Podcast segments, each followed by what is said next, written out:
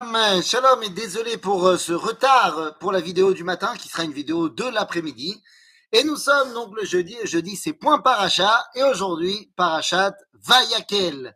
Alors les amis, parachat Vayakel, c'est l'une des dernières, l'avant-dernière parachat du livre de Shemot et c'est concrètement eh bien la construction du Mishkan.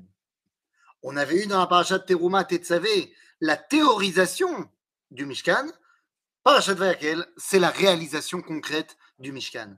Et alors qu'on s'attendrait à avoir directement les versets qui ouvrent la paracha en nous parlant du Mishkan, eh bien non. On va nous parler d'abord de Shabbat. On va nous parler de Shabbat. Et tout de suite, nos commentateurs, Rachi en tête, eh bien, reprend l'enseignement du Talmud en disant pourquoi est-ce qu'on nous a parlé de Shabbat avant la construction du Mishkan? Pour que tu saches que la construction du Mishkan ne peut pas transgresser le Shabbat. Bien, pourquoi pas Mais en fait, il faut voir un petit peu plus loin quel est le lien entre le Shabbat et le Mishkan. Eh bien, les amis, le Shabbat, c'est un peu le Mishkan. Et le Mishkan, c'est un peu le Shabbat. De quoi parlons-nous? Eh bien, les amis, le but de notre monde, le but du septième jour, ah oui, car on a oublié de le dire, nous sommes dans le septième jour. Vous savez, Dieu a créé le monde en six jours. Et le septième jour, eh bien, n'est pas terminé. Alors que pour chacun des jours de la création, on conclut en disant Vaï Erev Vaï Voker Yom X, eh bien, pour le septième jour, on ne dit pas Vaï Erev Vaï Voker Yom Hashevi. Nous sommes donc toujours dans le septième jour. Cela fait maintenant 5782 ans qu'on est dans le septième jour. Mhm. Et dans ce septième jour, eh bien, il y a un but à atteindre. Ce but s'appelle la Kedusha. Donc le but est d'arriver à la Kedusha. Mais qu'est-ce que c'est la Kedusha? Eh bien, dans la paracha de Kedoshim, dans le livre de Vayikra, on dira Kedoshim tiyu ki kadosh ani. Et Rachid nous expliquer, mais Kedoshim tiyu, pourquoi il faut qu'on soit Kedoshim? Parce qu'un irotse le tayel imachem. Betochachem, atayel imachem. Mais qu'est-ce que cela veut dire? En français, la Kedusha, on traduit par la sainteté. Mais en fait, c'est tellement plus simple que cela, parce que le mot sainteté ne veut rien dire. La Kedusha, c'est la rencontre entre le Créateur et la créature. Il y a donc un objectif à la création. Cet objectif, c'est d'être en contact avec Dieu. Et pour y arriver, eh bien, il y a deux éléments fondamentaux pour que la rencontre ait lieu. Rencontre se dit les ivaed, ou alors vaad, ou alors moed. Moed, c'est une rencontre. Il y a donc deux dimensions de moed. Il y a Ele Moade Hashem, Adam.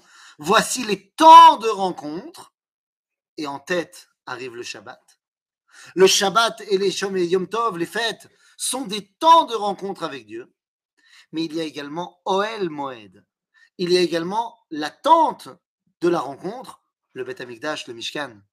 Quand vous faites un rendez-vous avec votre bien-aimé, eh bien, vous devez lui dire l'heure et l'endroit. S'il manque une des deux composantes, eh bien, la rencontre n'aura pas lieu.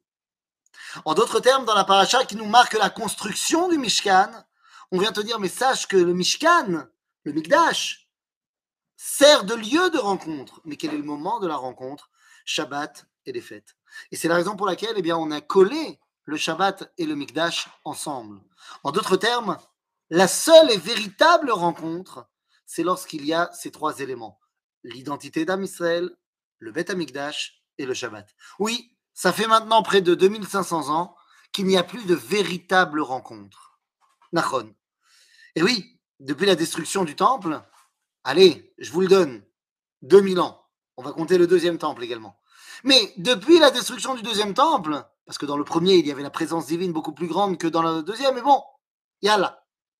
Depuis la destruction du deuxième temple, il n'y a plus de véritable rencontre. On a gardé le pilier de l'identité juive, on a gardé le pilier du Shabbat, mais il nous manque le troisième pilier, le pilier du Mishkan, Mikdash, de l'endroit de la rencontre. Et on a commencé à le retrouver. on a commencé à le retrouver en 1967. En 1967, durant la guerre des six jours, eh bien, nous avons conquis l'endroit du Beth Amikdash. Et nous avons prôné haut et fort, le mont du temple est entre nos mains. Certes, depuis lors, euh, on n'a pas vraiment réalisé ce qu'on était en train de dire. Mais on l'a dit. Et c'est une réalité. Même si pour l'instant, cette réalité, on ne l'utilise pas comme il faut. Mais le mont du temple est entre nos mains. C'est-à-dire qu'il ne tient plus qu'à nous de reconstruire le Beth Amikdash pour faire que le troisième pilier soit là et pour que la rencontre ait lieu. En d'autres termes, eh bien, la Gemara dans le traité de Shabbat nous dit que lorsqu'Israël fera deux Shabbatot, alors on sera libéré. Est-ce que c'est à prendre au pied de la lettre?